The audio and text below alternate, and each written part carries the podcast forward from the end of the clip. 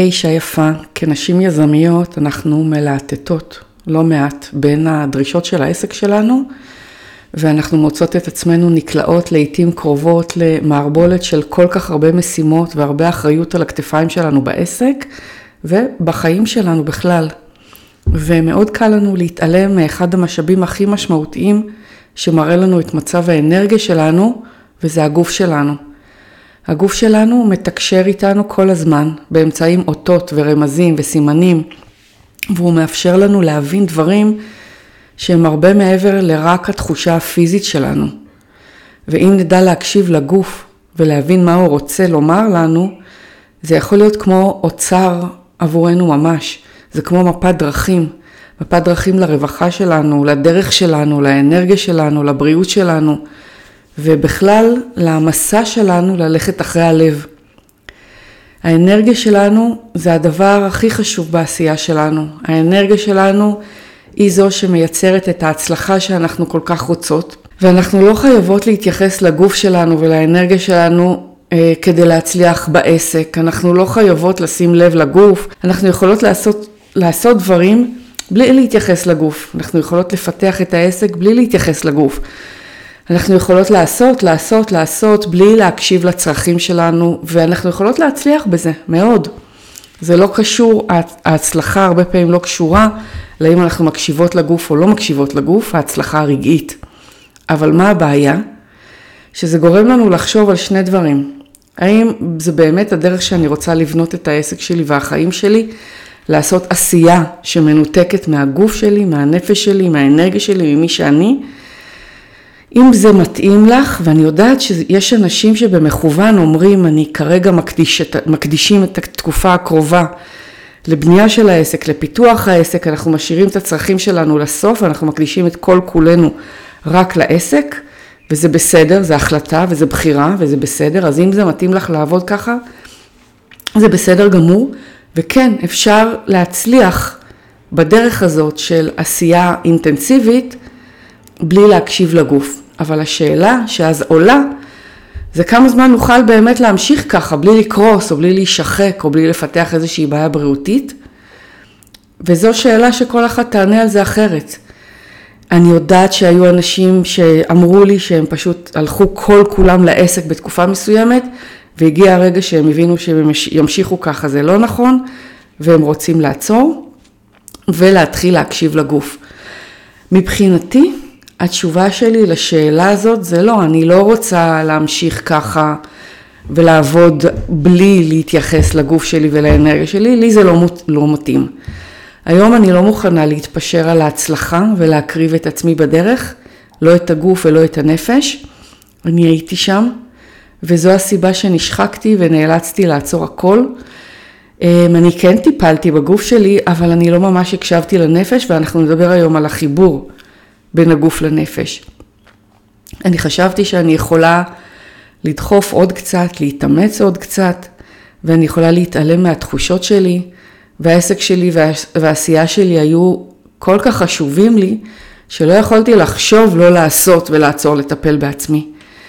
אבל זה כמו כדור שלג שהולך וגדל עם הזמן, ובסוף הגוף מנצח, תמיד. והוא חייב אותי פשוט לעצור. אז אם את מרגישה כמוני, ואם גם את לא מוכנה להתפשר על עצמך, גוף ונפש, בדרך, בדרך שלך לבנות את העסק, אז אני שמחה שאת פה. כי היום אני רוצה לדבר על הסימנים השונים של הגוף ושל הנפש והרגש, שמראים לנו איפה האנרגיה שלנו. מראים לנו אם אנחנו בדרך הנכונה, או שהגיע הזמן רגע לעצור ולחשב מסלול מחדש. היי, hey, אישה יפה וברוכה הבאה לפרק נוסף בפודקאסט שלי, לב פראי. אני איילת רוזנפלד ואני כאן עבור כל הנשים שיש להן חלום, שליחות, תשוקה, שרוצות ליהנות מהחיים, לעשות שינוי, להשפיע ולהשמיע את הקול שלהן בעולם, ובוחרות ללכת אחרי הלב שלהן.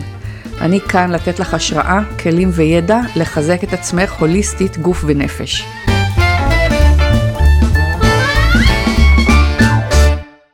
אז רגע לפני שאני נכנסת לנושא, אני רוצה להזמין אותך לסדנת זום של שלוש שעות שאני עורכת החודש.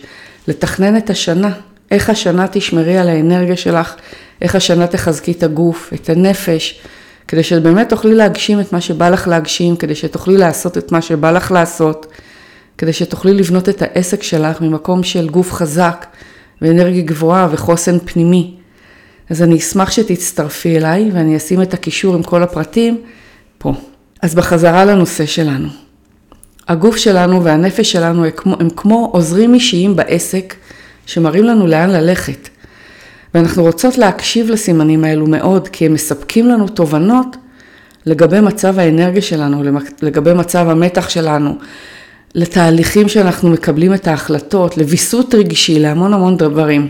ואם אנחנו מתעלמים מהרמזים האלה, או מהסימנים האלה, אז אנחנו יכולות להגיע לשחיקה פיזית ונפשית, תהליכים של קבלת ההחלטות יהיו לא ממש חזקים ונכונים אצלנו, הם יכולים להיות לקויים, אנחנו יכולים לפתח מערכת יחסים מתוחות ולא נכונות לנו, בעיקר לאבד את הרוח שלנו.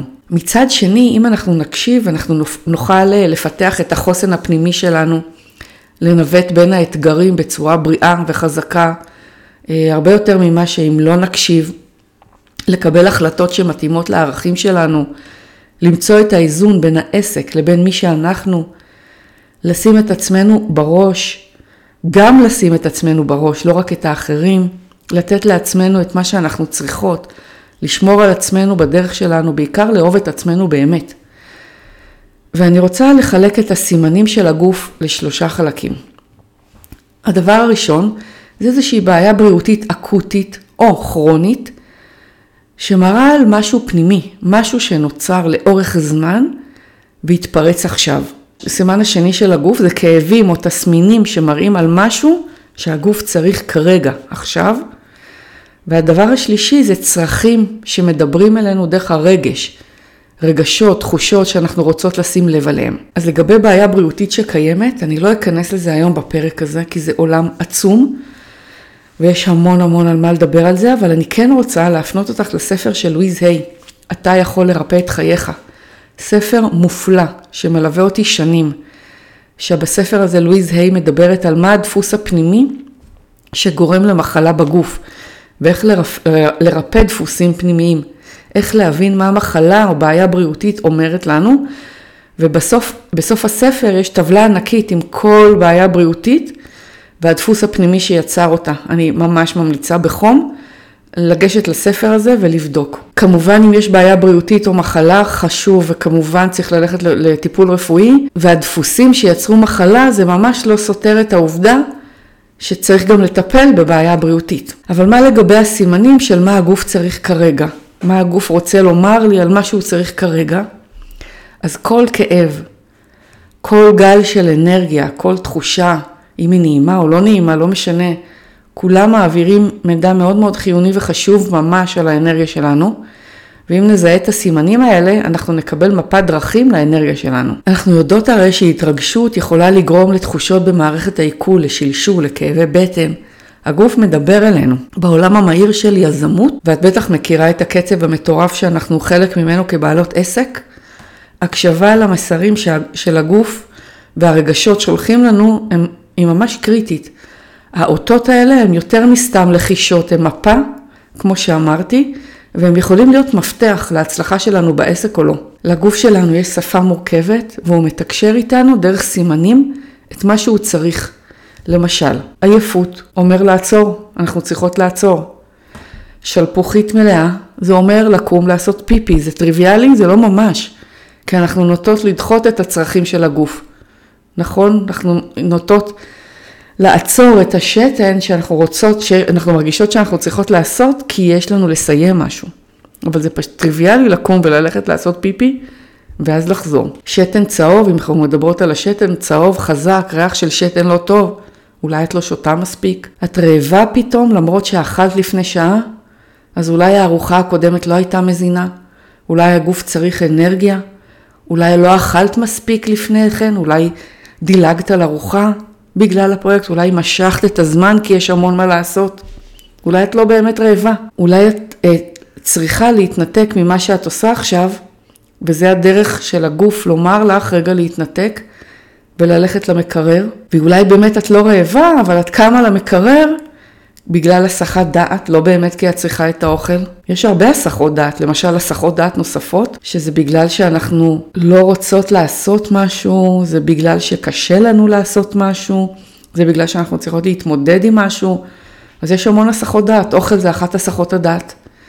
נטפליקס, טלוויזיה, זה הסחת דעת, אנחנו יכולות לעשות הכל, אם אנחנו עובדות מהבית, אנחנו מכירות את זה. כביסה, אוכל, לצאת לטייל, רק לא לעשות את מה שאנחנו יודעות שאנחנו צריכות לעשות. אז אולי יש לנו הסחות דעת במה שאנחנו עושות. אולי את עובדת על המחשב ופתאום מרגישה נפילה של אנרגיה, אז אולי זה הסימן לקום ולהסתובב או לשתות. עייפות בלילה, אז אולי הגיע הזמן ללכת לישון, ולא למשוך עוד רגע ועוד רגע כדי לסיים דברים. תדמייני רגע שאת עובדת עד מאוחר על פרויקט מאוד חשוב, והגוף שלך מתחיל להרגיש איטי, הריכוז שלך כבר לא משהו מתערער, זה איתות ברור שהגיע הזמן לעצור וללכת לנוח. ואם תתעלמי מזה, אז בשלב הראשון אין ספק שתהיה לך ירידה בפרודוקטיביות, אבל לאורך זמן זה עוד משהו שיכול להוביל לשחיקה חזקה, לרוקן אותנו מאנרגיה לגמרי. אותו דבר כאב, אולי בגב, צוואר, כתפיים, אולי הכיסא לא נכון, אולי את יושבת הרבה, אולי המחשב בגובה לא טוב לך, אולי הצוואר שלך כל הזמן מכופף למטה לכיוון הטלפון. ישיבה ממושכת מול המחשב יכולה ליצור כאבי גב, חולשה בשרירים, עייפות יתר, אנרגיה נמוכה, נפילה אנרגיה פתאומית. ואז אולי חשוב שתגידי לעצמך, אוקיי, אז אני אקום כל 40-50 דקות מהכיסא. יכול להיות שאת צריכה לשבת על הרצפה יותר מאשר על כיסא, אחד הדברים שאני מוצאת את עצמי עושה לא מעט. פשוט שאני מרגישה מרוקנת פתאום מול המחשב, אני לוקחת את המחשב ויושבת על הרצפה. שמה את המחשב בגובה שמתאים לי כשאני יושבת על הרצפה, על שולחן, על ארגז או משהו כזה, ויושבת על הרצפה. אולי צריך למצוא מושב יותר נוח, אולי לסדר את הגובה של המחשב, יש המון המון מה לבדוק. אבל אם יש לך כאבים, זה להתייחס למה הגוף אומר, להיות מודעת. יכול להיות שאת מרגישה שהגוף ממש מכווץ, אבל לא בגלל שעשית אימון כושר קשה. אז אולי את צריכה למתוח אותו במהלך היום. כי יכול להיות שאת יושבת הרבה או בנסיעות ארוכות, אז אולי צריך לעשות יוגה באמצע היום או בתחילת יום, או מתיחות. העיניים שלך עייפות? אז אולי את צריכה הפסקה מהמחשב?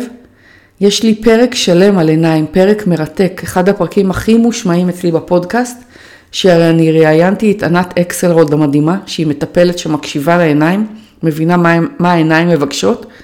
אני ממליצה לך בחום להקשיב, ואם את מרגישה שהעיניים עייפות או כואבות ואת צריכה הפסקה, אז את צריכה להקשיב להם. עייפות וחוסר שקט, עייפות מתמשכת.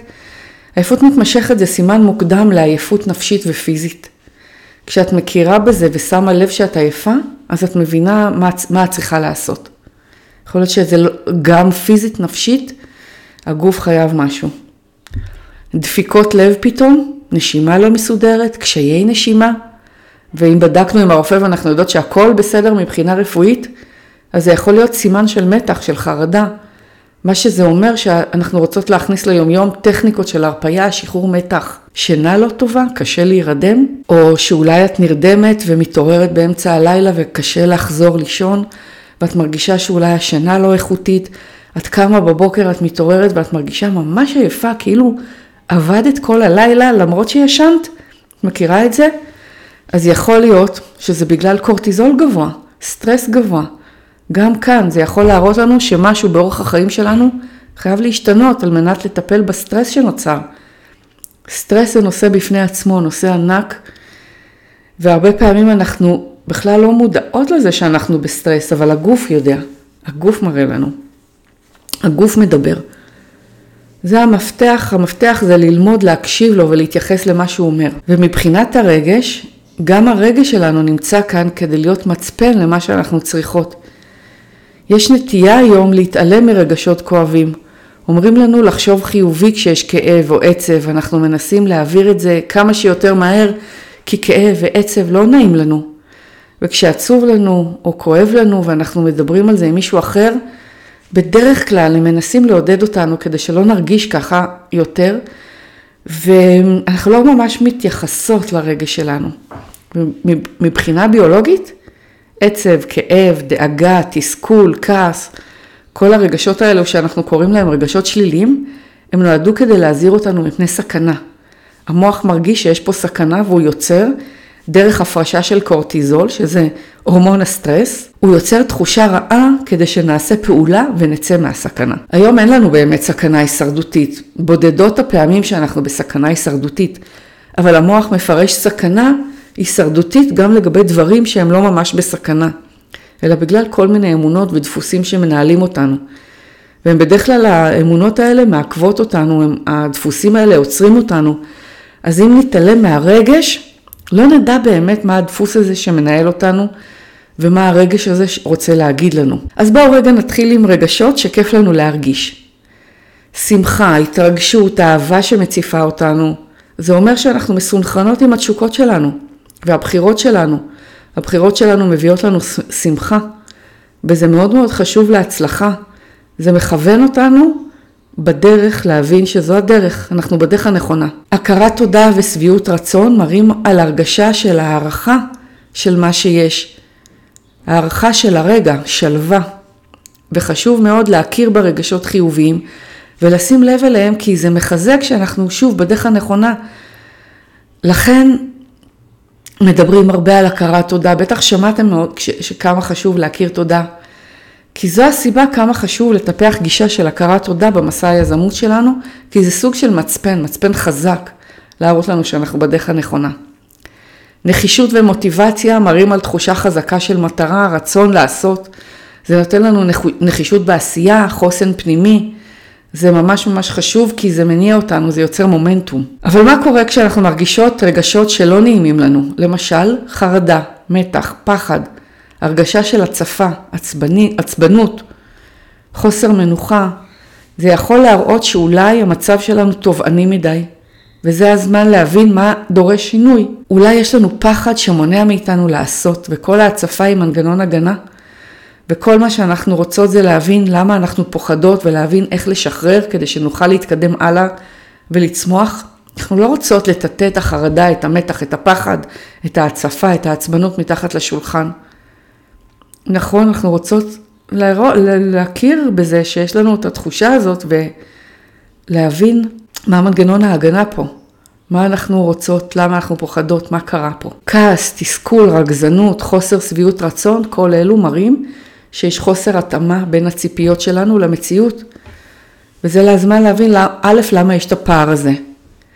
ב', איך אנחנו יכולות כן ללכת לכיוון הציפיות שלנו, איך אנחנו יכולות לצמצם את הפער הזה. אולי בכלל לשנות ציפיות, או לשנות יעדים, או לשנות את הדרך לשם. עצב אומר שמשהו בעסק או בחיים דורש שינוי ודורש תשומת לב, את תשומת הלב שלנו. אנחנו רוצות להבין מה השורש של העצב, למה אנחנו עצובות, מה השינוי שאנחנו רוצות לעשות. מה השינוי שהנפש אומרת לנו שאנחנו צריכות לעשות ואנחנו לא מקשיבות לנפש. אז מגיע העצב. כן, נפש עצובה. פחד, חשש, דאגה, כנראה מראים על מצבים שאנחנו אמורות לצאת מאזור הנוחות שלנו, וזה לא פשוט הרבה פעמים, אבל זה מה שאנחנו צריכות לעשות כשיש פחד או חשש או דאגה. כדי לרפא את הפחד הזה, זה לצאת מאזור הנוחות, זה לעשות את הדבר הזה, כי זה עוצר אותנו בסופו של דבר. והפחד הוא מלצאת מאזור הנוחות, שוב, בגלל שהגוף שלנו שומר עלינו בפני סכנה והוא חושב שזו סכנה. אבל אם זו לא סכנה הישרדותית, וסביר להניח שאם נעשה את זה, זה לא באמת סכנה הישרדותית, זה לא שאנחנו נחיה או נמות אם נעשה את הדבר, אז אנחנו רוצות לרפא את הפחד הזה, והריפוי הוא בעשייה. והשילוב הזה של האותות הפיזיים והסימנים הרגשיים, שניהם ביחד יוצרים תוכנית ייחודית עבור כל אחת, אחת מאיתנו, אנחנו מדברות על לכבד את מה שהגוף שלנו צריך, תוך כדי זה שאנחנו מנווטות ומז... ומזהות את הרגשות שלנו. למשל, הגוף שלך מראה על עייפות ותשישות אחרי שבוע של עבודה אינטנסיבית, אבל במקביל את מרגישה גל של התרגשות לקראת פרויקט חדש. אז יכול להיות שהתוכנית שלך תהיה לקחת סוף שבוע כדי לנוח ולהתחדש, ולאפשר לעצמך את האנרגיה וההתלהבות שדרושים כדי להתחיל את הפרויקט החדש שאת מתרגשת ממנו בצורה נכונה ויעילה עבורך. זה אומר לשים לב מה הגוף אומר, ומה הרגש אומר? פה הגוף צריך לישון והנפש רוצה להתרגש ולהתחיל משהו. אז למצוא את מה שיש באמצע. אנחנו עוברות המון מפרויקט לפרויקט לפרויקט ואנחנו לא עוצרות בלי לעצור רגע להבין מה הגוף והנפש צריכים באמת. זה כמו סימפוניה של סימנים שמשלבים בין הקצב והצורך של הגוף והרגש שלנו. אם הגוף שלנו בסדר והרגשות שלנו מהדהדים בהתלהבות, אז אנחנו יוצרות סימפוניה שהיא הרמונית. רק כשאנחנו מתעלמות ויש חוסר התאמה בין הסימנים של הגוף, זה מוביל לחוסר הרמוניה וזה משפיע עלינו. זה בהתחלה מביא לפרודוקטיביות נמוכה, תוצאות לא טובות, קושי לתפקד, ובסוף זה יכול להביא לשחיקה. ואחד מהדברים שגרמו לי להגיע לשחיקה, זה שהרגש בתוכי אמר לי שהגיע הזמן להתפתח לכיוון נוסף, לעשות שינוי, מעבר לתזונה ואורח חיים בריא, להמשיך לכיוון עמוק אחר, ואני צריכה לעשות את השינוי הזה, אבל הפחד לא אפשר לי באמת להקשיב. הגוף היה בסדר, אבל לא הקשבתי לרגש. וכל פעם שהתחושה הזאת של הגיע הזמן לשינוי עלתה, פסלתי אותה, ולא באמת נתתי לה מקום. אז בהתחלה העסק נפגע, נפגע והתוצאות ירדו, ואז הגוף נפגע, ובסוף אני נשחקתי מאוד מאוד חזק. ועכשיו צריך לזכור שההבנה של הסימנים האלה זה רק חצי מהמשוואה. קודם כל אנחנו מבינים את הסימנים האלה, ואז להבין איזה פעולה אנחנו צריכות לעשות, זה עשייה של פעולה. לעשות משהו, כי הקשבה לגוף ולרגש שלנו היא נוגעת בכיבוד של הגבולות שלנו, בלטפח את עצמנו, לטפל בעצמנו, להבין איך לפעול בדרך שמכבדת גם את המטרות שלנו, אבל לא פחות חשוב, גם מכבדת את מי שאנחנו. ולמשל הגוף שלנו מסמן לנו שיש לו צורך בלזוז, בתנועה, אבל לוח הזמנים שלנו עמוס מאוד, אז במקום להתעלם מזה, ניקח הפסקה של חמש דקות כל שעה כדי להתמתח, כדי להסתובב. הפעולה הקטנה הזאתי מתאימה גם לצרכים של הגוף וגם לצרכים של העסק במהלך יום העבודה. אז זה קודם כל להבין, להקשיב, להבין, ואז איזה פעולה אני יכולה לעשות כדי לכבד, כדי להכניס ליומיום כדי להראות שאני מכבדת את הגוף ואת הנפש שלי. אז לסיכום, תקשיבי לאותות האלו, לסימנים של הגוף שלך. תקשיבי באמת, תנסי להבין מה הם אומרים ותפעלי בכיוון. הם יכוונו אותך במדויק לצמיחה שלך בעסק ובחיים.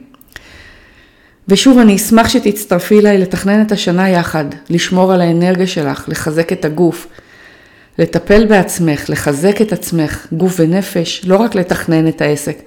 לא רק לעשות לוח חזון לחלומות שלנו, או להציב יעדים לשנה החדשה, אלא ממש אה, להבין איך השנה תחזקי את עצמך ותשמרי על האנרגיה שלך. אז אני אשמח שתצטרפי אליי, אני אצרף את הקישור כאן עם כל הפרטים. בינתיים שתהיה שנה נפלאה.